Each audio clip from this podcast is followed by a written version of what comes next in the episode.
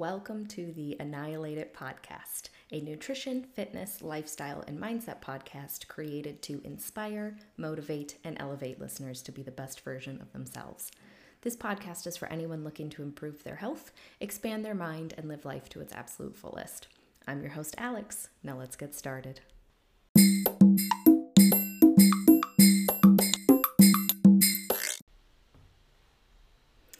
Everyone, I am feeling so energized right now, which is a good thing, I guess, because today's discussion is all about energy. Now, when I say all about energy, I genuinely mean we are breaking energy down and talking about how it influences every area of your life. So, first, I want to define energy. Energy is the strength and vitality required for sustained physical or mental activity. In other words, it's the ability to do work, now, the law of conservation of energy states that energy can be converted in form, but not created or destroyed. This is always important to remember, but it's worth keeping in mind as we discuss energy and health. So, energy cannot be created or destroyed, it can only be converted. Be weary of anyone who claims they have products or services that will create energy for you out of thin air.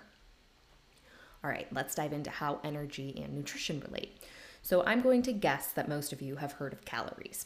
A calorie is a unit of measurement. A large calorie, aka a food calorie or kilogram calorie, was originally defined as the amount of heat needed to raise the temperature of one kilogram of water by one degree Celsius or one Kelvin. So, a small calorie or gram calorie is defined as the amount of heat needed to cause the same increase in one gram of water. So, one large calorie is equal to a thousand small calories. Now, a large calorie is generally used in publications and package labels to express the energy value of foods uh, per serving or per weight. So that's how we're going to look at food calories. And so, to summarize, a calorie is a unit of measurement and it is most commonly used to express food energy, namely the specific energy of metabolizing different types of foods. So, for example, there are fats or lipids, which contain 9 calories per gram, while carbohydrates like sugar and starch and protein contain 4 calories per gram. Alcohol in food contains 7 calories uh, per gram.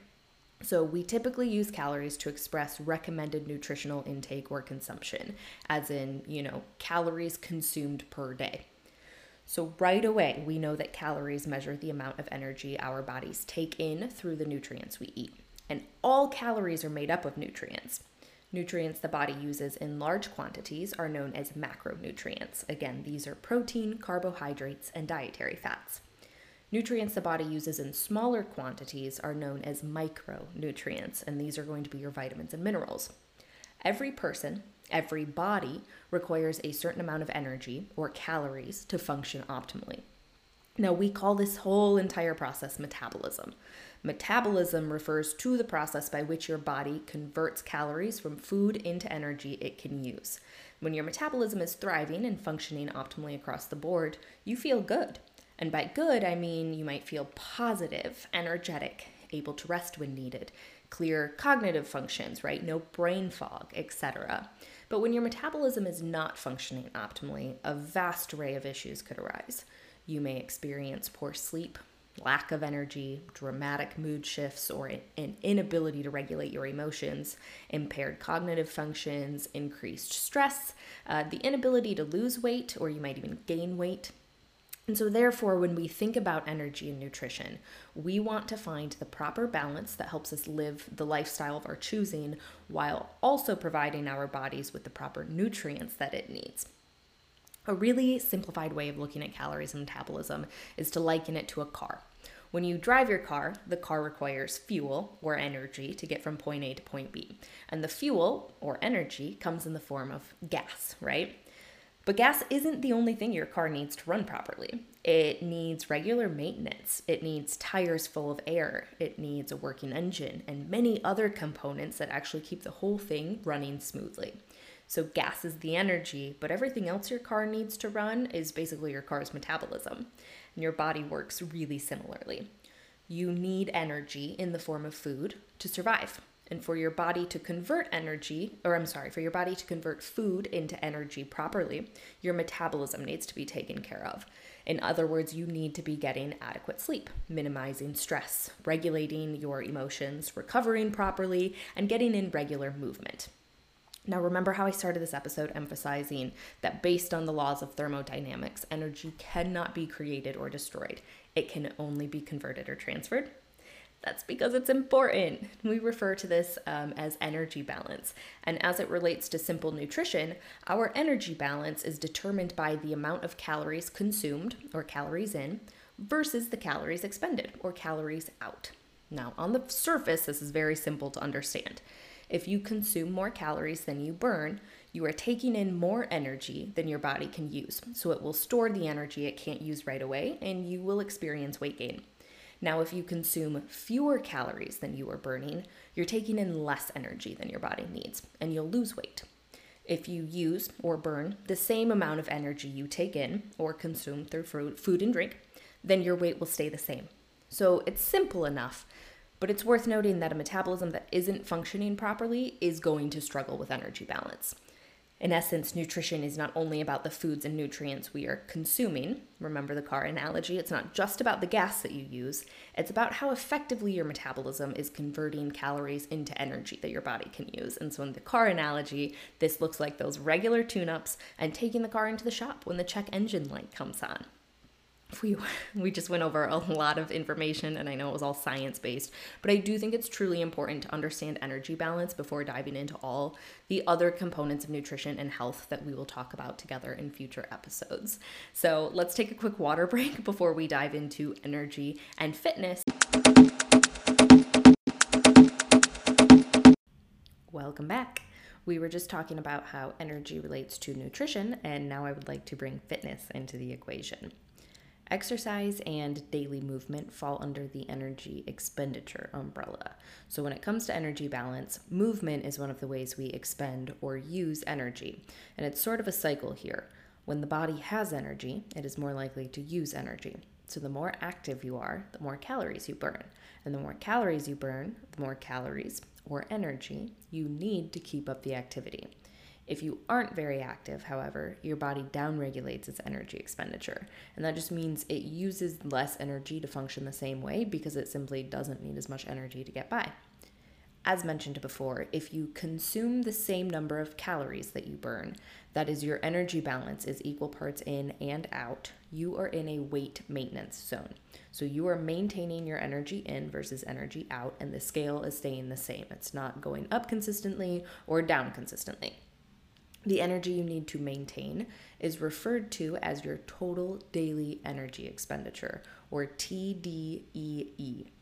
Your TDEE takes into account how much energy you use to get through your normal routine. So it factors in your energy output from your exercise schedule and your daily movement patterns.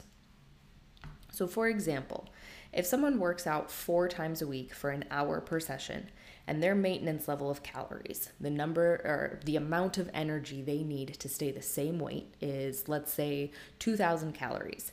The body has adapted to this. It knows it needs to get through all its regular functions and also work out four times a week, and it knows that that's about 2,000 calories a day. So it factors that activity into its daily energy expenditure. So the person in our example, they do not need to consume a bunch of extra calories because they work out. They don't need to quote treat themselves or eat more calories because they burned them off in the gym. I deserve them, right? You've probably heard that before. This person should still stay within roughly 14,000 calories for the week in order to maintain their weight. So that's an average of 2,000 calories per day. If they eat their usual 2,000 calories every single day, and then they eat a bunch more on the days that they work out, they're going to be in a surplus of calories. So they are consuming more than they're burning, and they're going to gain weight. Now, that doesn't mean weight gain is a bad thing. Maybe this person is trying to gain weight in the form of muscle, right? So they'd want to be in a surplus. But if they aren't trying to gain muscle or fat and the scale is going up, then they would need to bring themselves back down to their maintenance calories. And they would do this by not eating the extra food just because they worked out. So, this is true even if you don't track calories, because remember, a calorie is just a unit of measurement. It's how we measure the fuel that we are putting in our body. We need calories, we need energy, we need fuel. We just want to make sure it's balanced in a way that leaves us feeling our best and able to reach our goals. So, now I want to reframe the energy and fitness example a little bit for those who don't like the idea of tracking calories or thinking about specific numbers. So, remember how I mentioned that the body regulates itself? It likes routine, right? So, it's going to adapt to your general routine. That is the energy you bring in via food and the energy you expend with your activity level. If you have a sedentary job and you never exercise or walk, you have a relatively low energy expenditure. Now, if all of a sudden you start working out five days a week for 30 minutes or more, you're walking 10,000 steps a day before work with your best friend, your energy expenditure drastically increases. So, this means your body is going to go, Holy shit, I require a lot more energy to carry out these functions. And it's going to tell you that by signaling your hunger cues. You'll feel hungrier. And if you are trying to maintain your weight and fuel your new activity, you will likely need to start eating a little bit more food to make up for the energy that your body needs to carry out this new activity. However, if you're trying to lose weight, the new activity is going to put you in a deficit. So you'll be using more energy than you are consuming, and your body, uh, you'll lose body weight. So the whole important takeaway here is that your body requires fuel to carry out everything from its most basic functions, like your lungs beating, your heart pumping, your eyes blinking, to its most intense functions, like running a marathon or climbing a mountain or giving birth. And getting enough energy to fuel your lifestyle is really, really, really important. Now, that being said, if your energy in versus energy out isn't balanced, you may notice some weight gain or loss. Um, fitness plays an important role in energy expenditure, but we don't burn as many calories as we think we do when it comes to working out. And in fact, exercise trackers like the watch that you're wearing or the exercise machines can be anywhere from 20 to 70% inaccurate when it comes to measuring calories burned. And that is such a large room for error that the data is honestly just best left ignored. You can tell how your energy is balancing based on how you feel, how your clothes fit, and the data on the scale if you choose to track it. So you don't need to go to the gym as punishment to burn a bunch of calories because you don't know how many calories you're burning. And again, you don't need to see that number on the machine and then go, oh, I can totally go eat this food that's this exact same number of calories. You could totally eat that food. It's okay to have calories, but by eating it back like that, um, you're just adding more calories. So if you count them, just know that that number is like factored in. You don't need to eat more because you exercise. But again, the way you're going to to track all of this to know if you are in maintenance and you're you want to be there, that's your goal. You're going to track that based on how you feel, how your clothes fit, and the scale if you use that.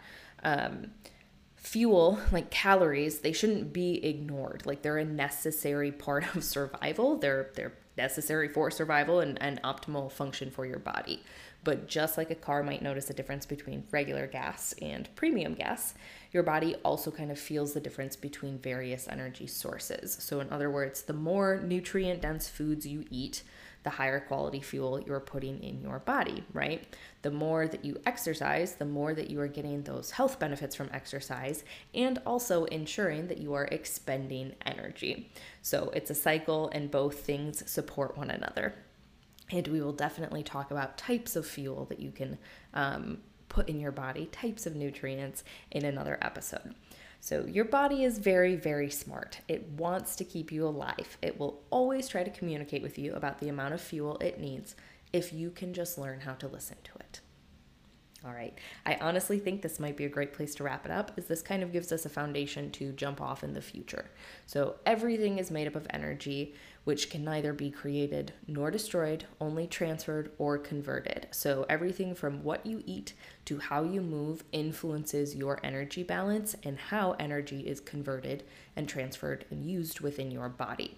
The goal is to figure out what amount of energy your body personally needs to function optimally or run smoothly, right? Like a brand new car, and then learn how to fuel it appropriately. All right, thank you so much for joining me today. Talk to you soon. Thank you so much for listening to another episode of the Annihilated podcast. If you liked this episode, please be sure to comment, leave a review, share it with your friends, or consider making a small donation. I would absolutely love to hear your thoughts and feedback, so don't hesitate to reach out. Now go out there and annihilate it.